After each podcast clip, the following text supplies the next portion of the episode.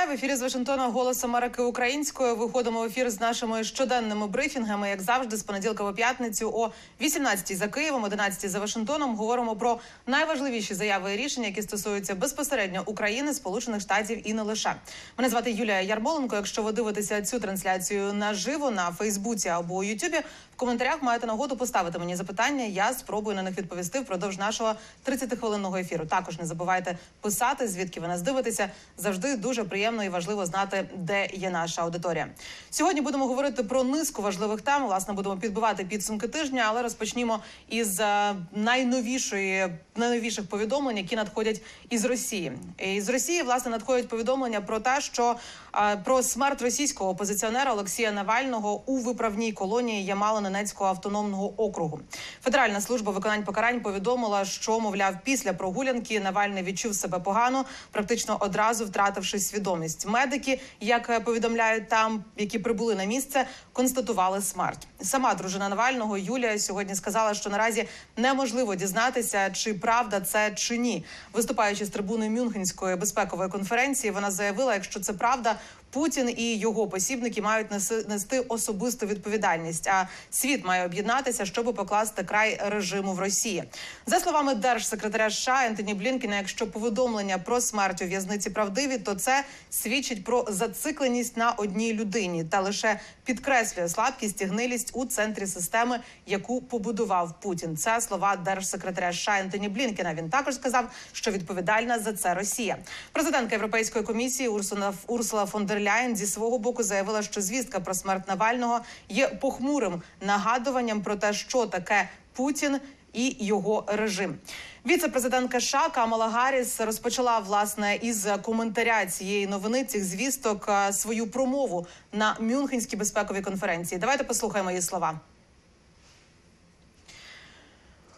Отже, Камала Гарріс, власне розпочала із цього свою промову на Мюнхенській безпековій конференції. Вона заявила зокрема про те, що Сполучені Штати зараз намагаються довести чи намагаються підтвердити цю інформацію. Вона сказала, що ми всі щойно отримали повідомлення про те, що Олексій Навальний помер у Росії. Це звичайно жахлива новина. і Ми працюємо над тим, щоб отримати підтвердження. Вона сказала, що якщо це підтвердиться, це буде ще однією ознакою жорстокості Путіна, яку б історію вони не розповідали. Давайте будемо чіткі. Відповідальна Росія з такими словами. Власне, Камала Гарріс розпочала свою промову. Більше про Мюнхенську безпекову конференцію, реакцію на новини із Росії, про те, чи Україна знову буде у центрі зібрання світових лідерів. Поговоримо із моїм колегою Богданом Цюпином, який нині працює у Мюнхені. Богдане, привіт. Так, вітання, Богдане. Як власне новину або ці повідомлення про смерть Навального із Росії сприйняли на Мюнхенській безпековій конференції, яка власне сьогодні тільки розпочалася? Юлю, власне, я би сказав, що це дуже зловісно, що буквально за лічені е, години перед відкриттям цієї конференції, на якій е, російська війна проти України, очевидно, і взагалі те, що робить Росія в світі, е, в центрі уваги учасників цієї конференції, тут у Мюнхені надійшло це страшне повідомлення про смерть за ґратами одного з найвідоміших російських опозиціонерів і. Е, головуючий на цій конференції тут у Мюнхені, одразу ж відкриваючи її, сказав про те, що є, є така, є така сумна, е, сумна новина. Е, цікаво, що потім першим з провідних світових лідерів е, тут у Мюнхені виступав генеральний секретар Організації Об'єднаних Націй Антоніо Гутеріш. Він взагалі не згадав цієї цієї події. Він зачитав свою очевидно заздалегідь заголош заготовлену промову. Він тримався папірчика і власне не згадав про це. Натомість, коли вийшла віце-президентка Сполучених Штатів Камала Гарріс, вона очевидно відклала свою заготовлену промову в бік і почала з того, що в Росії загинув провідний опозиціонер. Чимало людей тут які беруть участь у цій конференції. Багато наших колег-журналістів дуже швидко пригадали, що Сполучені Штати свого часу ще буквально понад рік тому устами президента Сполучених Штатів Джо Байдена е, застерігали е, Росію, російського президента і російське керівництво, що якщо е, Навальний, чільний, найвідоміший російський опозиціонер, е, загине, помре за ґратами, то е, тоді е, Росія відчує на собі наслідки. І я підозрюю, що е, багато людей напевне чекають, які можуть бути ці наслідки. Застереження з вуст Камали Гарріс пролунало щойно тут у Мюнхені, і потім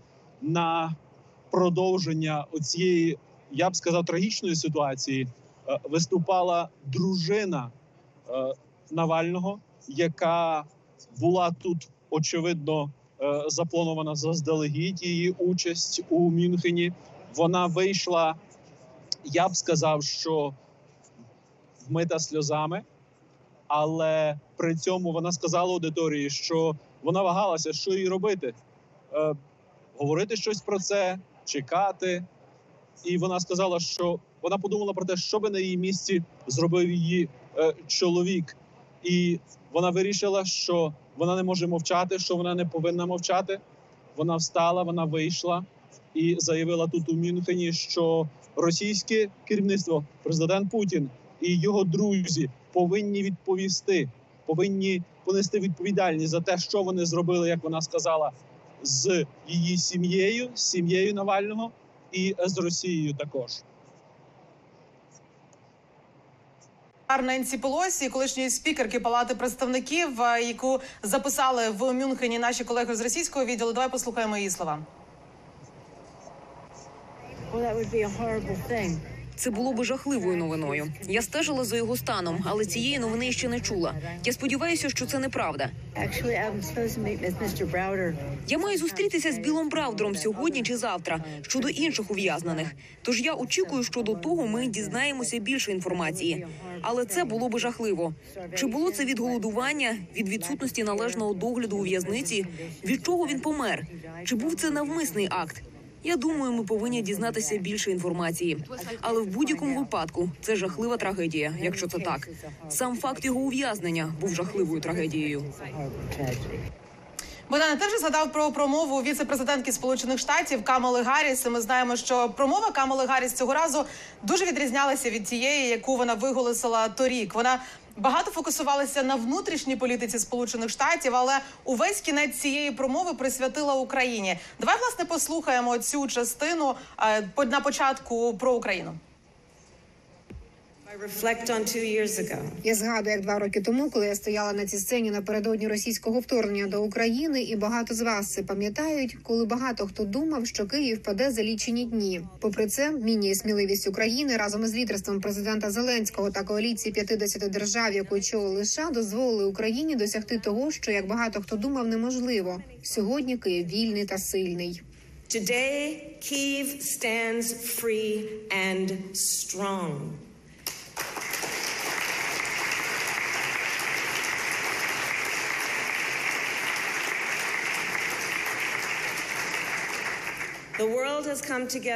Світ об'єднався за лідерства США, щоб захистити основоположні принципи суверенітету і територіальної цілісності, щоб зупинити імперіалістичного авторитариста від підкорення вільного демократичного народу. Не помиляйтеся, війна Путіна вже стала очевидним провалом для Росії. Україна повернула більш ніж половину території, які Росія окупувала на початку конфлікту, зокрема завдяки масштабному постачанню американської та європейської зброї. Російські війська зазнали значних невдач, втратили дві третини своїх танків і понад третину свого флоту у Чорному морі. Через путінську агресію і безрозсудність Росія також втратила понад 300 тисяч вбитими і пораненими.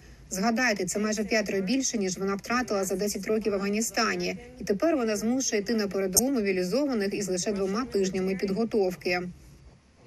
Богдане Камала Гарріс також спробувала запевнити союзників, що Сполучені Штати будуть лишатися лідером підтримки України. Чи вийшло це у неї? Важко сказати, промова пролунала щойно, але я би сказав, що е, склалося враження, що Камала Гарріс промовляла, е, зверталася як до міжнародної аудиторії, запевняючи у тому, що Сполучені Штати і далі будуть виконувати е, роль, скажімо, чи гаранта, чи однієї з основних сил у збереженні порядку, верховенства законів е, у світі, е, протистояння автократичним режимам тощо. Я думаю, що інша частина її промови очевидно була спрямована на домашню, на американську аудиторію, тому що вона дуже багато говорила про те, що у Сполучених Штатах є голоси, які виступають за те, щоб Америка ізолювалася, щоб е, не використовувала свої ресурси, щоб не е, докладала зусиль до участі у міжнародних е, організаціях, у взагалі в міжнародній системі безпеки, яка нагадала е, Камала Гарріс, фактично дозволила, допомогла Сполученим Штатам і багатьом іншим країнам стати потужною і багатою державою. Тобто, е, навіть у цій е, промові, я перепрошую, у звіті е, конференції, яка була оприлюднена напередодні, її автори кажуть, що йдеться про те, що зараз ми є свідками остаточного руйнування, остаточного зникнення епохи, яка панувала після холодної війни, епохи оптимізму, оптимізму в глобальній політиці, епох, епохи оптимізму в економіці, коли дуже багато країн власне розвивалися. Е, такі країни, як Китай, вивели зі злиднів сотні мільйонів людей. Значною мірою очевидно збагатилася і Росія, яка е, в умовах миру і світового порядку стала провідним постачальником е, енергоносіїв для Європи і для інших країн світу. Але зараз увага звернута на те, що у світі оці автократичні режими намагаються переділити фактично е, глобальну сцену, Е, фактично використовуючи ті е, багатства, які вони здобули внаслідок глобалізації світової торгівлі, миру, порядку, базованого на, на правилах. Зараз вони цей порядок руйнують, і очевидно, що роль Сполучених Штатах у цій ситуації привертає дуже велику увагу. Що будуть робити США? Що вони зможуть зробити в цій ситуації, коли ми спостерігаємо за тими процесами, проблемами, про які згадала Кемала Гарріс? Очевидно, що це цікавить, хвилює багатьох і тут у Мюнхені. І ось Камала Гарріс спробувала відповісти власне на це питання сьогодні у своїй промові. Ось як вона сказала про те, яку роль виконують вже європейські партнери, і чи впевнена вона вона у тому, що і Сполучені Штати виконують свою частину у підтримці України. Давай послухаємо. I applaud the recent $54 billion commitment the EU made to support Ukraine. Я вітаю нещодавне рішення ЄС про 54 мільярдів доларів на підтримку України на додачу до понад 100 мільярдів доларів, які наші європейські союзники та партнери вже виділили. Ви чітко дали зрозуміти, Європа підтримуватиме Україну, і я чітко даю зрозуміти, що президент Байден і я підтримують Україну. President Joe Biden and I stand with Ukraine.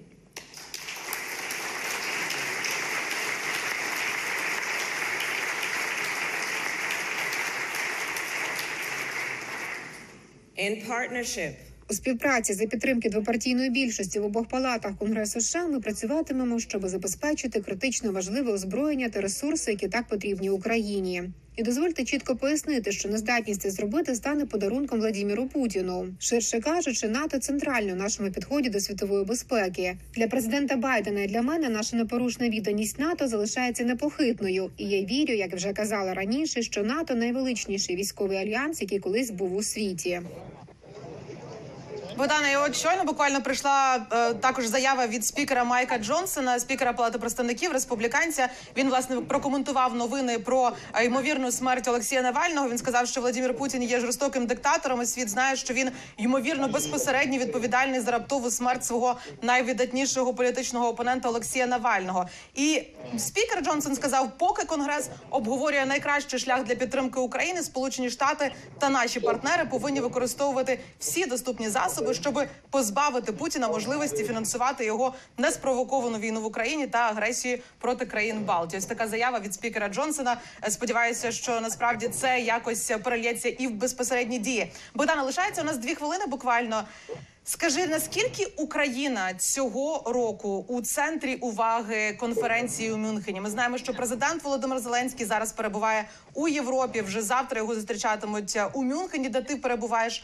Що очікується від його участі, і загалом чи є багато е, тем е, зосереджених на Україні цього року? Ну, очевидно, що е, Україна чи радше російська війна проти України, річниця е, якої буде зараз у лютому в центрі уваги. Так, це е, конференція з питання глобальної безпеки, але коли йдеться про війну наддержави озброєною ядерною зброєю, наддержави, яка використовує надсучасні озброєння, такі як е, крилаті ракети, балістичні ракети, тощо очевидно, що, що це головна тема. Напевне, найбільше про Україну все ж таки будуть говорити завтра, коли сюди прибуде український президент Володимир Зеленський. Тут очікують його виступу, і зараз, зокрема, журналісти стежать за тим, за тим, як український президент. е, До речі, я бачу, що е, ви бачите кадри з е, тим, як український президент зустрічався сьогодні з канцлером Німеччини Шольцем, і очевидно, що підписана угода про е, допомогу в галузі безпеки. Також угода, яку як очікують, Україна підпише також з Францією. Це важливі кроки у тому, щоб світ насправді виконував свої обіцянки. Тобто, звичайно, Європа і Німеччина, зокрема, вже допомагають допомагають Україні, але переконати Путіна в тому, що так буде тривати і надалі, що європейці і надалі будуть, і інші країни у світі надалі будуть допомагати Україні. Це одне з один з тих чинників, які як сподіваються, змусять зрештою Росію, змусять зрештою Путіна е, покинути надії на те, що Україна залишиться наодинці, і покинути надії на те, що вони зможуть таким чином перемогти.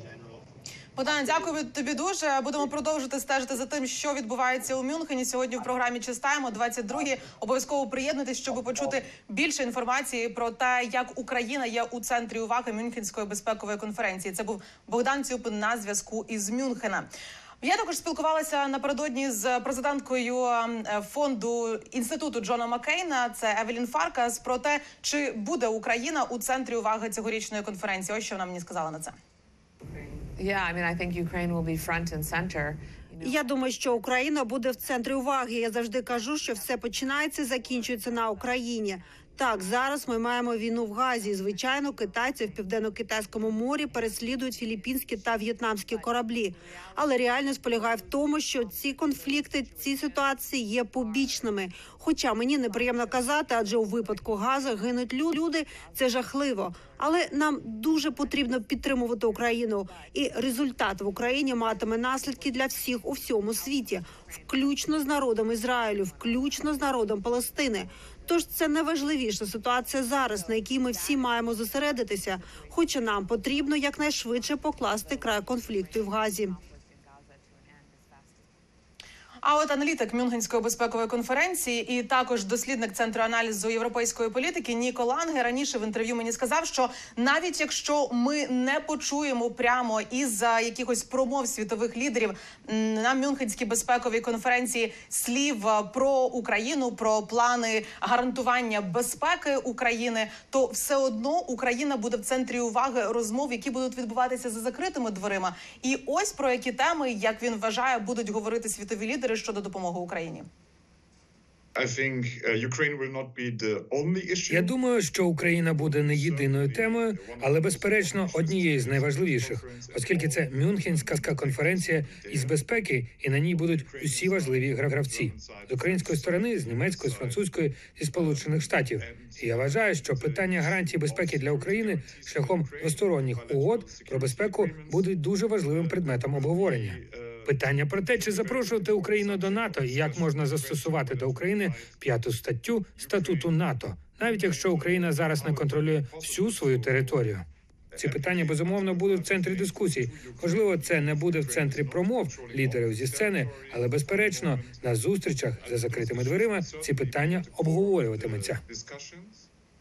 Ще одна важлива тема, за якою ми продовжуємо стежити, за якою стежать у Сполучених Штатах, це ситуація в Авдіївці. Ми знаємо, що українські війська відходять з позиції зеніт на південно-східній околиці Авдіївки. Про таке рішення повідомив командувач оперативно-стратегічного угрупування військ Таврія Олександр Тарнавський. За його словами, це дозволить зберегти особовий склад. І напередодні Джон Кірбі, це представник Ради з нацбезпеки США, Він вчора говорив про те, що ситуація в Авдіївці є критичною. Він сказав, що насправді значною мірою це відбувається через те, що в українських військових на місцях закінчуються артилерійські боєприпаси, артилерійські снаряди. І він сказав, що оскільки Конгрес не може схвалити додаткову допомогу для України, таким чином Сполучені Штати не можуть забезпечити необхідне озброєння для України. Давайте послухаємо його слова вчора. Unfortunately, we're getting reports from the Ukrainians that the situation is critical. На жаль, ми отримуємо повідомлення від українців, що ситуація критична. Росіяни продовжують тиснути на українські позиції кожного дня. Є ризик, що Авдіївка може потрапити під контроль Росії. Значною мірою це відбувається через те, що в українських військових на місцях закінчуються артилерійські снаряди. Росія посилає хвилю за хвилею новобранців атакувати українські позиції. І тому, що Конгрес досі не схвалив законопроект про додаткове фінансування, ми не можемо забезпечити Україну артилерійськими снарядами, які їй конче необхідні, щоб дати відсіч цим російським атакам. Російські війська зараз дістаються українських окопів в Авдіївці і починають пробиватися через українську оборону. Ціна бездіяльності конгресу очевидна і лягає тягарем на плечі українських воїнів. Нам потрібно, щоб конгрес без подальших зволікань ухвалив законопроект про додаткове фінансування питань нацбезпеки. Якщо республіканці у палаті представників найближчим часом не вживуть заходів, те, що зараз відбувається в Авдіївці, цілком може статися і в інших місцях фронту. Тому нам потрібно, щоб конгрес діяв негайно. Такі слова Джона Кірбі. Тим часом палата представників пішла на канікула або пішла працювати в округах, не схваливши додаткового фінансування для України. Ми знаємо, що законопроект про додаткове фінансування для України, Ізраїлю і Тайваню пройшов цього тижня схвалення Сенату. Однак у палаті представників. Це законодавство зустріла опозиція. Більше про те, що відбувається на капітолійському пагорбі, чого чекати наступного тижня, поговоримо з моєю колегою Тетяною Ворожко, яка досліджувала цю тему. Таню, привіт. Вітаю. Отже, Таню, законодавці в палаті представників е, так і не винесли на голосування законодавство, яке вже пройшло схвалення сенату, і пішли на роботу в округах на наступні 10 днів. З якими настроями вони власне поїхали до своїх округів, і чого чекати щодо підтримки цього законопроекту наступні два тижні? Ну, власне, вчора ввечері після голосування в палаті представників а, деякі конгресмени, ті, що входять в групу підтримки України, вийшли до журналістів, провели таку невеличку прес-конференцію, під час якої вони закликали спікера винести законопроект, який містить собі підтримку України на голосування. Вони наводили такі аргументи, якщо це є в інтересах національної безпеки, що це є історичний момент. Історія нас засудить, якщо ми цього не зробимо. А також вони говорили, всі ці конгресмени, вони а й конгресвумен, вони працюють. Вони з тих округів, де проживає багато українців, і власне вони ділилися своїми історіями або історією їхніх виборців, які розповідали про те, що власне відбувається в Україні, що їх турбує. Говорили про власні поїздки до України. Ну і власне, давайте заслухаємо один такий невеличкий момент з цієї прес-конференції від Рози Делора, яка представляє штат Коннектику, де живе чимало українців. Це трохи ганебно, що ми тут, щоб просити про підтримку України, нашого союзника, який захищає нашу свободу. Терміновість цього моменту залишилася без відповіді з боку екстремістів з іншого табору. Очевидно, що у нас сьогодні є двопартійна група. Є люди, які вважають, що ми повинні підтримувати Україну. Спікер тримає Україну та національну безпеку США в заручниках заради ізоляціоністського колишнього президента під слоганом Америка понад усе, який відкрито віддає перевагу Путіну над нашими союзниками та американськими інституціями, та якому було оголошено імпічмент за те, що він вимагав політичну послугу від України в обмін на військову допомогу. Якщо ми не забезпечимо Україну тим, що їй потрібно, щоб перемогти Путіна, наслідком цього буде умиротворення диктатора, знищення вільної нації та початок похмурої ери в Європі. Наші союзники та наші вороги знатимуть, що Сполучені Штати більше не є надійним партнером у забезпеченні безпеки вільного світу. Це повинно вразити кожного з нас. до глибини душі. Дії спікера, на мій погляд, ганебні. Я закликаю своїх колег з палати представників, які підтримують Україну, зробити так, щоб їхні голоси були почуті, винести двопартійний законопроєкт Сенату США на розгляд палати представників. Ну і власне двопартійність цій групі забезпечував єдиний республіканець Джо Вілсон. І власне після цього він також поспілкувався з журналістами і завірив, що законопроект з підтримки України спікер на його думку на голосування винесе. Я абсолютно вірю у спікера Майка Джонсона. Він докладатиме всіх зусиль, щоб забезпечити законодавство, згідно з яким ми, республіканці, хочемо захистити кордон України, Ізраїлю, Тайваню та Сполучених Штатів. Я переконаний, що у співпраці з нашими колегами-демократами ми зможемо прийти до позитивного рішення. Таню, але все ж таки, якщо спікер не винесе цей законопроект на голосування, які варіанти обговорюються? Ну, якщо ви звернули увагу, він згадав у цьому невеличкому синхроні також про кордон Сполучених Штатів. Тобто не йдеться про власне сенатський законопроект. Наразі я бачу чотири варіанти, які розглядаються. Перший варіант це винесення законопроекту сенатського законопроекту на голосування в палаті представників в обхід волі спікера через процедурний момент. Але тут є проблема полягає в тому, що для цього потрібно 218 голосів, тобто потрібні всі демократи або майже всі демократи. А деякі деякі демократи не підтримують сенатський законопроект через частину, яка відноситься до Ізраїля. Також потрібно кілька республіканців, які отак будуть змушені відверто йти проти волі волі спікера, проти волі своєї партії. І цей шлях сам по собі є досить складним. А другий варіант, який власне запропонував спікер Майк Джонсон, це а, приєднати до частини а, до, до частини сенатської в власну версію, а, що яка стосується охорони кордону, за які палата представників проголосували кілька місяців тому. Але цю версію сенат вважає надзвичайно а, надзвичайно жорсткою. Ну і ще один варіант, який з'явився буквально щойно. А кілька кілька законодавців, їхні імена нам є знайомі. Вони а, мають українську українців своїх ну люд, американців українського походження в своїх округах, які вже зареєстрували новий законопроект охорона кордонів, охорона демократії, яка який містить всі чотири пріоритети. А він має дещо посилену версію. Ну можливо, посилену версію. Це ще треба проаналізувати щодо охорони кордону, а також дещо менше грошей на Україну. Це майже 48 мільярдів на цей рік, і це виключно військова допомога, яка також містить оборонні замовлення. Ну і наступна четверта версія це розглянути ці законопроекти, всі пріоритети розглянути розглянути окремо. Про це принаймні щонайменше говорив в інтерв'ю моїй колезі Наталь Наталці пісні конгресмен демократ Джим Коста. The Republican uh, House today Отже, ви знаєте, що палата представників, яка контролюється республіканцями, сьогодні під керівництвом спікера Джонсона не може урядувати, не хоче урядувати або не знає, як урядувати. Але це просто означає, що ми повинні зробити усе можливе протягом наступних кількох тижнів, аби винести законопроект про додаткове фінансування на голосування. Ми можемо, наприклад, розбити це на три різні частини. Я думаю, що для більшості конгресменів було б прийнятно зробити це таким чином. Є кілька різних шляхів. Є члени республіканці, які очолюють важливі комітети, які говорили президенту Зеленському та його команді під час останніх візитів, що вони збираються це зробити. Таню, буквально Також 15 секунд. Е, Коли реалістично можна чекати голосування щодо підтримки України? А, ну, власне, вони роз'їхалися до 28 лютого, але я поцікавилася, і мені сказали, що в принципі це може бути і раніше. Якщо певна версія буде домовлена, буде певна домовленість, то конгресмени, як Сенат, так і Палата представників, вони можуть приїхати і проголосувати.